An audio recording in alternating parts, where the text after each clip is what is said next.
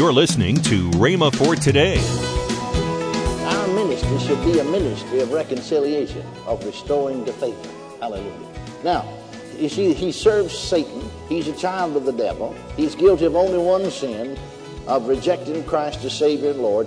And so God demands, can you see it, that he confess the Lordship of Jesus. That if thou shalt confess with thy mouth the Lord Jesus, or Jesus as Lord. Now you see, that's real repentance. You see, the Greek word translated repentance means a change of mind, a change of purpose, and a change of will. You see, I think again that, that, that we missed it in the church as a whole, in that we do not know the difference between repentance and doing penance. Welcome to Rhema for Today with Kenneth and Lynette Hagin. This week, we went back into the archives and found a series by Kenneth E. Hagin that we know will be life changing. Also, later in today's program, I'll tell you about how to get this month's special radio offer. Right now, here's Kenneth E. Hagin with today's message. See, the world don't know they're in favor with God. They think they're in disfavor with Him. See, we never told the world that yet. I'm speaking, you know, as a whole, generally speaking. That's what he did. Reconciling, not, not the church. He didn't say that, the world. Reconciling and restoring the world to favor with himself. Now notice. Not counting up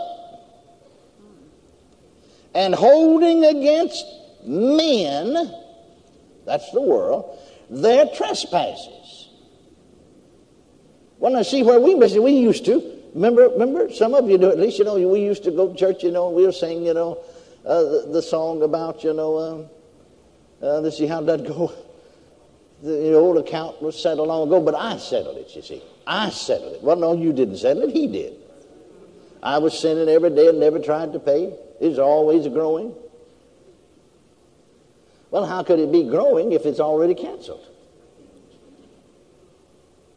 See, so much of what we've sung in church is unscriptural and unbelief.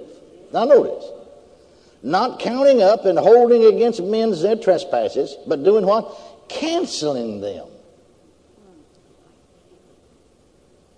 When did he cancel them? In Christ Jesus. It was God personally present in Christ Jesus. Canceling them and committing to us the message of reconciliation or of restoration to favor. That's what he wants us to tell the sinner. You mean the worst prostitute on the streets down there? Yeah, go tell her she's been restored to favor with God. You mean a gangster? Yeah, go tell him. He's been restored to favor with God. Jesus did it. Now, the only sin before God that he could be guilty of is rejecting Christ, you see. See, that's the reason he said there in John's Gospel, the 16th chapter. Those verses, you know, I, I read one of them there particularly. He said, Of sin, because they believe not on me. Now, that hasn't been made clear to us as it should. I'm speaking of the church as a whole. Some of us have preached along that line for several years. But it, it falls oftentimes on deaf ears. Well, if the Bible said it, it's so, isn't it? I said, isn't it? And the Bible said it, didn't it? Isn't that good to know? Glory to God. Hallelujah. Praise God. Now, so let's look at the sinner again and, and his sins. His sins have been canceled. He's been restored. Our ministry should be a ministry of reconciliation, of restoring to favor. Hallelujah. Now, you see, he serves Satan. He's a child of the devil. He's guilty of only one sin, of rejecting Christ as Savior and Lord. And so God demands, can you see it, that he confess the Lordship of Jesus. That if thou shalt confess with thy mouth the Lord Jesus, or Jesus as Lord. Now you see, that's real repentance. You see, the Greek word translated repentance means a change of mind, a change of purpose, and a change of will. You see, I think again that, that, that we missed it in the church as a whole, in that we do not know the difference between repentance and doing penance. Are you listening to me now? The Bible teaches repentance, but it doesn't teach doing penance. And yet people have, have sort of put doing penance and repentance together. No, the Greek word translated repentance means a change of mind, a change of will, a change of purpose. Well, you can readily see that if one, hallelujah, believes in his heart that God has raised Christ from the dead and confesses with his mouth, Jesus is now my Lord, he's changed his mind, he's changed his purpose, he's changed his will. Hallelujah, isn't that right? That's real repentance and that's real faith. Praise God. Now, when we demand, and, in some quarters it's, it's this way, and in time past, most of us have been that way, I guess. We demand that the sinner confess his sins before God can make him a new creature.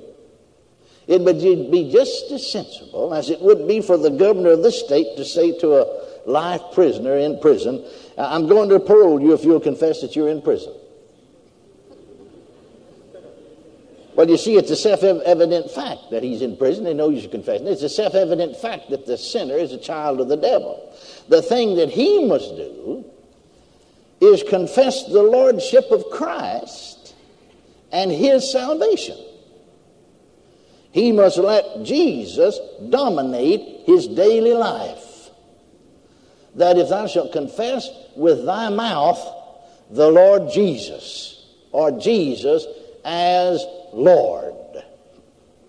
You see, confessing the Lordship of Jesus is the very heart of the gospel message. Now, few Christians really know what it'll mean to their life, but it should be made very clear to the unsaved. I remember hearing two different ministers through the years say this. One of them was Billy Graham in his magazine a number of years ago, he made mention, in fact, you know, he believed Jesus is Savior. This other was a full gospel or Pentecostal preacher, and he never had done too much for God, but then he became world famous. Now, he'd been saved for years, you see, and, and both of them said, both of these ministers said about the same thing. You know, they wanted Jesus as Savior, all right. They wanted to be saved, miss hell, and go to heaven. But they're just sort of afraid to confess Him as Lord. You know, like one of them said, well, maybe God might, this days when China was open, God might want me to go to missionary to China. You know. And if I confess him as my Lord, then that means that he has lordship over my life. Not me, not someone else. Jesus does. Now, Billy Graham said the minute, though, that I made that confession, and I gave the Lord lordship over my life. My, he's already evangelist, but he never nobody ever heard of it. Just almost overnight, he became renowned, became known. The other minister said almost the same thing. I was reading after the two of them at different times, you see. And, and he said, when I really, you know, confessed the Lord, and I'd been pastor, been evangelist, been in the ministry for years, saved, baptized, Holy Ghost, spoke other tongues. Oh, you know, I might with lip service say, yeah, Jesus is Lord. You know, just say it with your mouth. Your heart's not in it, you know. But when from my heart I actually confess with my mouth the lordship of Jesus, my life almost immediately took a turn. Like I said, nobody ever heard of him, though he'd been preaching for years, and he became, in the process of time, world renowned minister. It makes a difference. Now, notice again that scripture there in Romans 10 9 and 10 is not a confession of our sins, but it is confessing His Lordship over our lives. Who's running my life, me or Jesus? Makes a difference doesn't it? Makes a difference. Amen. Now, this confession is a sign of our repentance and faith in Christ. Thou shalt confess with thy mouth the Lord Jesus. Now, that confession is not only for our sake, but it's for the sake of the world around about us, and it is for the sake of Satan who has ruled us. Because you see, uh, we're confessing that Satan is no longer our Lord, Jesus is. Satan is no longer our master, Jesus is. Satan has dominated us. Satan has ruled us. But see, we've changed rulers. Hallelujah. We've changed lords. Hallelujah. And so, in your inner being, in your heart, you believe in his resurrection. You believe that Jesus died for your sins according to the scriptures. You believe that he's raised from the dead for your justification. And so, with your lips, you make the confession that you are saved. For with the heart, man believeth unto righteousness. That is, he believes he's right with God. Now, why? Because the Bible tells him that we just got through reading that 19th verse, he is reconciled to God or restored to favor with God by Christ Jesus. Righteousness here means right standing with God. He's restored to right standing with God. With the heart, man believeth unto righteousness. With the mouth, confession is saved. So he believes that Christ is his righteousness. Thank God he is. He believes that he has right standing with God through Christ Jesus. And with his mouth, he makes confession that the work is done and that he's born again. Praise God. And in the next verse, we just read the, the ninth and tenth verses there of Romans 10. But in the next verse, he said, God goes on to say that whoever does this shall not be put to shame. Praise the Lord. In other words, God will not fail to keep his word with the man who believes on Jesus Christ and makes a public confession of his faith. It's more important than people realize to make a public confession.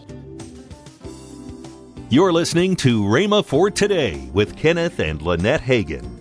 Right now, let's join Kenneth and Lynette Hagin. Have a wonderful offer this month. I love this. Um, it was four CDs by your dad, knowing God as your, Your father, yes. You know, sometimes people, uh, because they did not have a good father figure, uh, earthly father figure, Yeah.